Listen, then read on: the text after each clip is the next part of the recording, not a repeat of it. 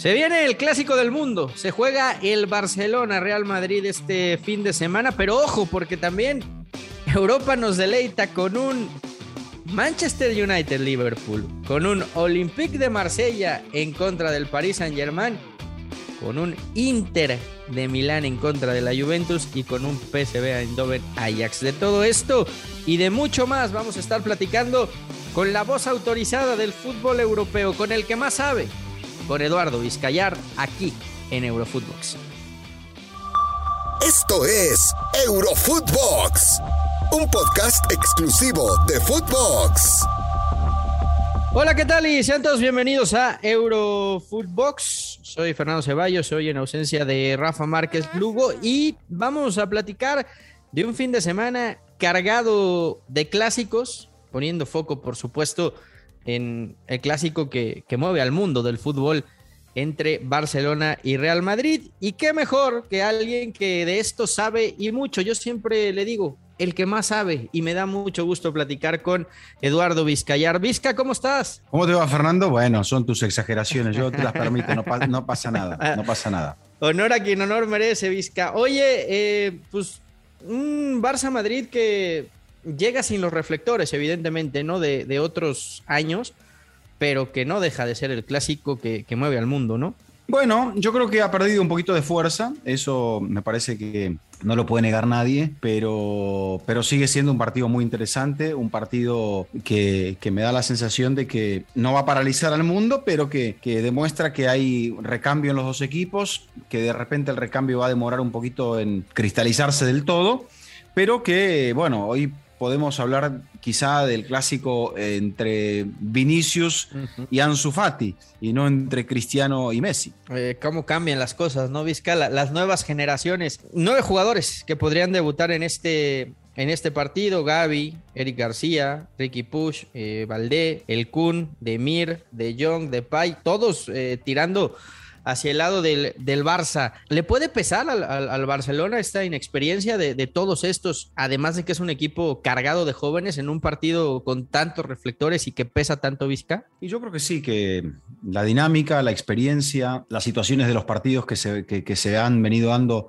anteriormente, todo pesa. El Barça, eh, pese a que no está tan lejos en uh, la liga, está a dos puntos del Real Madrid a dos puntos del Atlético, con un partido menos todos ellos con respecto a los dos puntos que tiene de desventaja tanto el Atlético como el Madrid con respecto a la Real Sociedad, que es el líder del campeonato. Eh, creo que esa sensación de que dejó en la cancha, que va más allá de los puntos, es la que nos eh, digamos, marca un Barcelona mucho más débil y más vulnerable que lo que habíamos visto incluso la, la, pasada temporada. Claro, estaba, estaba, Messi todavía la pasada temporada. Era un equipo que de repente sí tenía problemas defensivos, sí tenía ciertos problemas de falta, llamémosle de carácter, pero que ahora tiene problemas defensivos también y no tiene el gol de Messi ni la capacidad que tenía Messi de provocar cosas en, en, en ciertos partidos. Ahora, eh evidentemente por, por cómo llegan los dos, si no estás de acuerdo, las credenciales las tiene el, Real Madrid, ¿no? Más experiencia, sabe jugar este tipo de partidos, sus jugadores están, están más que curtidos en lo que es un eh, clásico, pero cancha a cancha, futbolísticamente hablando, creo que ninguno de los dos ha terminado de convencer Vizca. No, yo creo que ninguno de los dos. El Madrid gana a mitad de semana frente al Shakhtar, pero mm, no podemos... Eh, tomar eso como, como la muestra de cómo está jugando el equipo. El Shakhtar tampoco está jugando muy bien, que digamos. El Madrid no le había podido ganar, de hecho pierde contra el Sheriff en su penúltimo partido, en el partido de la segunda fecha de la Champions. Había perdido frente al Español. O sea que no es un equipo que venía mostrando un, un gran fútbol, que, que eh, había demostrado incluso en la primera parte de la temporada, pese a sacar partidos adelante, que no estaba muy firme defensivamente. Y se entiende esto. Faltaba Casemiro, faltaba, faltaban sus dos grandes escuderos y la defensa se ha... Eh, rearmado, tenido que rearmar después de la baja nada menos que de Ramos y de Barán. ¿Le está, está exagerando el Barça con, con, toda esta campaña mediática con Ansu Fati o, o es más bien motivar al, al niño, al chavito que salió de la cantera, que esté ilusionado por, por llegar al primer equipo, que ha demostrado cosas. O sea, yo creo que eh, si, a, si a lo que no se le puede recriminar a Fati es que grande no le ha quedado la camiseta y que inclusive llevando esa 10 con todo lo que pesa lo ha asumido con, con mucho compromiso, pero se le está ya empezando a sobreexponer ¿Está toda esta maquinaria mediática quizá poniendo en riesgo a un buen futbolista a futuro? Y probablemente sí. Eh, Ansu Fati había comenzado asesorado eh, el hermano de Messi. Era quien lo llevaba, ¿no, Vizca? Sí, o al menos lo aconsejaban. Y ahora ya pertenece a la escudería de Jorge Méndez. O sea que el Barça necesita un estandarte que se ponga la camiseta número 10, si es posible, y que le dé la esperanza primero al, club, a la gente del club, de que hay vidas eh, post-Messi y que luego eh, el Barça es capaz de tener referentes más allá de, por ejemplo, la figura de Piqué, que es un jugador ya veterano, o de Sergio Busquets. Entonces, están buscando ese referente en Ansu Fati.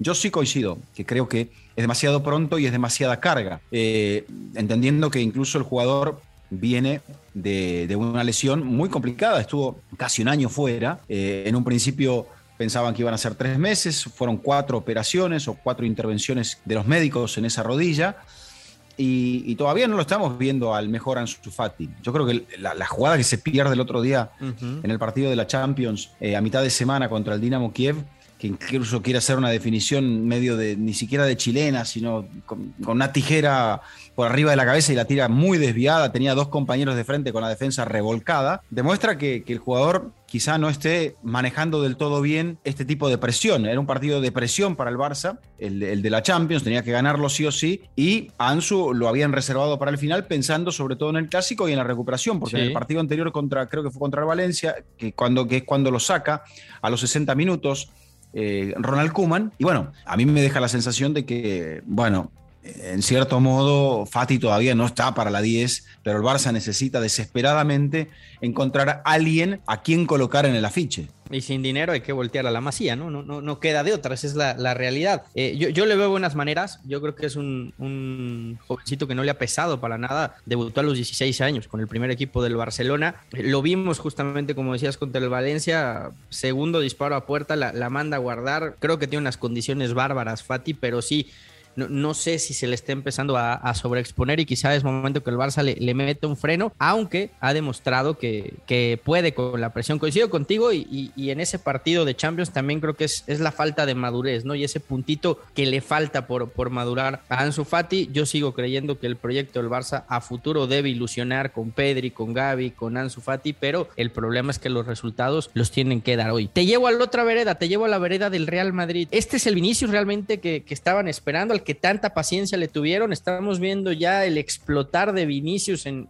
el equipo blanco. ¿Puede confiar el Real Madrid en el brasileño? Y yo creo que puede y debe, las dos cosas, los dos verbos, eh, poder y deber, y que son dos verbos muy poderosos, ¿no? Eh, Vinicius ha demostrado con goles en esta temporada que es quizá el jugador que, el Real Madrid necesitaba en cuanto a mm, esa posición de desequilibrio en el ataque que había dejado de tener después de la salida de Cristiano Ronaldo y que había ido a buscar en nada menos que en Eden Hazard, que ha sido un fiasco, podemos decirlo, ¿no? O sea, Hazard no ha dado lo, que se esperaba que diera y creo que esa es una situación de, carencia y, de falencia de los dirigentes a la hora de pensar en qué, en qué jugador le convenía al equipo, pero bueno, no son los únicos que se han equivocado, ¿no? Eh, me parece que eh, hay muchos, los dirigentes del Barça han cometido errores peores. A ver, vamos a los números, ¿no? Porque los números a veces son fríos, pero nos explican muchas cosas. No, no, no mienten, esos no mienten, Vizca. No, Vinicius en, ocho partidos, en uh, un cuarto de los minutos que tuvo en la temporada pasada, un poco más de un cuarto, tiene cinco goles con respecto a tres de la temporada pasada, donde jugó en 35 partidos y 1972 minutos en liga. Había marcado en segunda división con el Castilla, había marcado cuatro goles en una temporada y con el Flamengo nunca había en un torneo llegado a superar los cuatro goles. A esto le sumamos que lleva dos en esta Champions, habiendo marcado tres en la temporada pasada. Yo creo que sí, sin duda por los números y tratándose de un jugador de 21 años que va en ascenso, que va creciendo y que se ha encontrado con un entrenador que ahora sí me parece que lo puede llegar a estar más maduro, Vinicius. No creo que, que Zidane no lo esperase, pero me parece como que, sí. no sé, que Zidane apostaba por otros jugadores. Zidane apostaba más por la recuperación de Hazard antes que por Vinicius. Ha tenido más paciencia con el Ancelotti y, y lo ha sabido llevar, ¿no? Porque inclusive después de este buen arranque que tuvo, por ahí tuvo un par de partidos flojos y, Ancelotti lo siguió respaldando y lo siguió aguantando y, creo que eso habla de, la confianza que también Vinicius necesitaba, ¿no? No, y del carácter de, entrenador que tiene Carlo Ancelotti. Me parece que Ancelotti para esta clase de jugadores es como un padre y, así los va protegiendo y el jugador después termina respondiéndole, porque también se trata un poco de eso. ¿no? Para cerrar ya el tema del, clásico y, darle un toquecito a los otros eh, clásicos que se juegan, valga la redundancia en Europa, ¿qué partido te esperas? ¿Un partido cerrado con miedo de ambos a perderlo o un partido abierto en los que, en los que van a salir a, entregarse, a, jugársela y a tratar de ir a derrotar al rival? Y un poco de temor yo veo de parte de los dos a perder, pero creo que va a ser un partido abierto porque va a haber errores. Los dos vienen cometiendo muchos errores en, en medio campo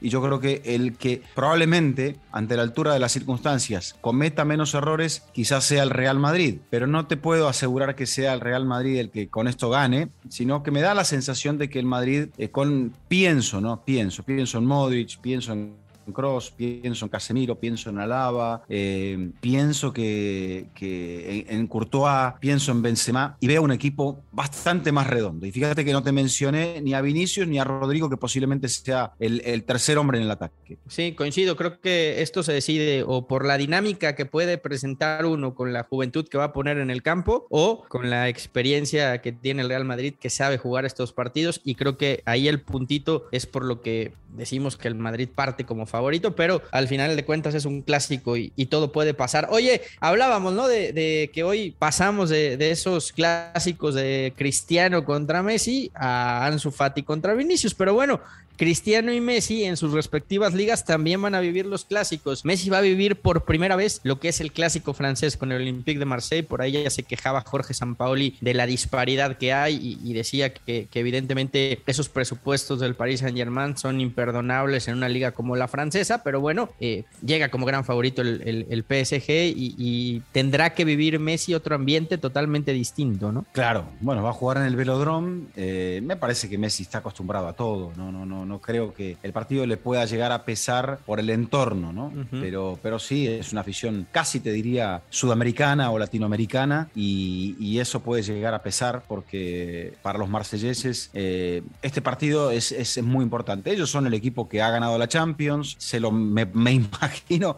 que se lo bueno, son, son, el grande de Francia, Vizca. Claro, se lo van a enrostrar a eso, eh, como que hay algo que todavía el dinero de los cataríes no ha podido comprar y que ellos sí tienen. Los cataríes o los del París dirán, bueno, eh, ustedes también lo consiguieron en una época donde el equipo no era exactamente el modelo de la austeridad y de la modestia, pero eh, es parte del folclore del fútbol todo eso. Y lo cierto es que en la tabla de posiciones hay una diferencia con un partido menos del Marsella de 10 puntos a favor del París. Y el París incluso también llega con la ventaja de que actuó antes en la semana, o sea, eh, tiene algunos puntos abiertos, el tema de, ver qué es lo que pasará con Neymar, si va a poder jugar Neymar, el, qué pasa con Icardi, pero bueno, el, tema también de, los jugadores eh, del Marsella, creo que también eh, el Marsella no es un equipo que, que me parece que hoy por hoy pueda competir mano a mano, pero si plantea un partido desde lo futbolístico trabado, es capaz, creo yo, de, generar algo, algo importante, ¿no? Eh,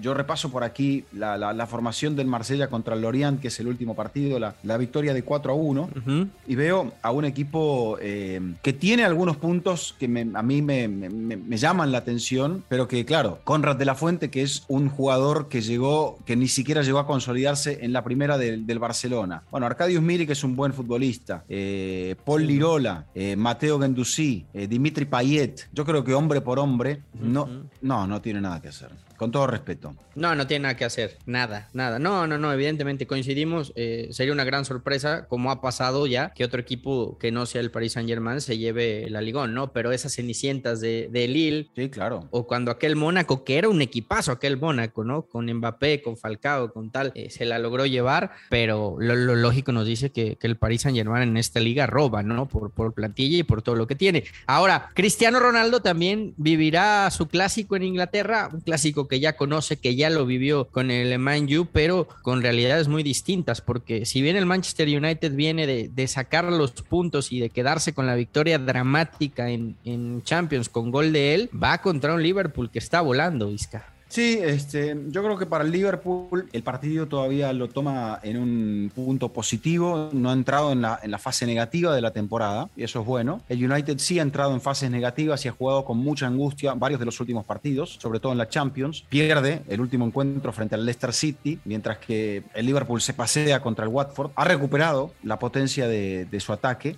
y me parece que eso es, eh, es clave, ¿no? Eh, aparte de la potencia del ataque, tenemos que hablar de la, de la capacidad defensiva que ha crecido mucho con la vuelta de Matip y con la, recuperación de Virgil van Dijk. Esto más Allison. El otro día no jugó bien el Liverpool. Para mí, saca una victoria afortunada y hasta lo llega a admitir el propio Jürgen Klopp, pero es un equipo que, que, está ahí, está en lo alto de la tabla de posiciones, eh, a un punto del Chelsea y, me da la sensación de que se ha recuperado después de una liga mala en la temporada pasada porque se tuvo que reinventar después de una racha malísima de derrotas incluso en casa, que era un bastión, se tuvo que reinventar este Liverpool, clasifica a la Champions de última en la última jornada, ahora va a jugar en Old Trafford. Eh, no sé si eso puede llegar a ser un tema de aliciente, pero eh, lo veo mucho más sólido al Liverpool. Sí, coincido. Además, un Liverpool que, creo que hay que tenerlo en cuenta no solo para la Premier, sino como uno de los serios candidatos a llevarse, a llevarse la Champions este día. Y ya lo decíamos, también to, todo lo que ha pasado en el tema Solskjaer, todo lo que se ha filtrado de ciertas eh, inconformidades, por así llamarlo, de, Cristiano Ronaldo, que, que, no está del todo contento. Situación parecida a lo que pasó con, con, con su paso por la Juventus, ¿no? Donde ya inclusive algunos excompañeros dicen que es mejor el equipo sin él. La Juve que también tendrá su, su clásico ante el Inter de Milán, eh, una Juve que, que, no está viendo las suyas en Serie A después de que la dominó por tantos y tantos años. ¿no? Estaba viendo los números del Liverpool. El Liverpool, Fernando, no pierde desde el mes de abril uh -huh. cuando cayó frente al Real Madrid uh -huh. 3 a 1 en Valdebebas. Uh -huh. Creo que tres goles de Vinicius ese día. A ver, déjame revisar la estadística. Dos de Vinicius. Dos de Vinicius, perdón, y uno de Asensio. Sí. Y no pierde en la liga desde marzo cuando cayó frente al Fulham en casa. Y había en ese, en, en ese tramo del campeonato, había enlazado cinco derrotas en casa en liga consecutivas. No, ese ya Liverpool no. ya no está más. Ese Liverpool que, que casi pone a riesgo la clasificación para esta Champions ya está en el olvido. Mucho tiene que ver Klopp, que ha vuelto a recuperar a jugadores importantísimos como Salah, que creo que está en un momento espléndido. Aún así te digo, el Atlético uh -huh. le hizo un partidazo, se lo da vuelta, o mejor dicho, se lo empata y casi se lo da vuelta si no es por Allison. Y después creo que el arbitraje tiene mucho que ver. No voy a discutir si estuvo bien o si estuvo mal, pero fueron decisiones puntuales del árbitro que mañataron un Atlético de Madrid que me parece que estaba para ganarle al Liverpool el otro día. Sí, sí, sí, sí, coincido contigo al final. Y, y, y bueno, se puede decir también el, error de, Hermoso, ¿no? Después podríamos entrar a, a, discutir si, si era o no era penal, pero bueno, eh, yo sigo creyendo que, como, como bien lo dices, este es otro Liverpool y creo que, y creo que hay que ponerle los papelitos porque va a competir por todo. Vizca, como siempre, un gusto platicar contigo. Eh, ojalá que sea la primera de muchas que te tengamos aquí en Eurofootbox. Cómo no, Fernando, un placer y eh, un saludo para todos tus seguidores. Gracias también a ustedes por acompañarnos. Esto fue Eurofootbox junto a Eduardo Vizcayar. Soy Fernando Ceballos. Recuerden que estamos en todas las plataformas de audio disponibles. Somos un podcast exclusivo de Footbox.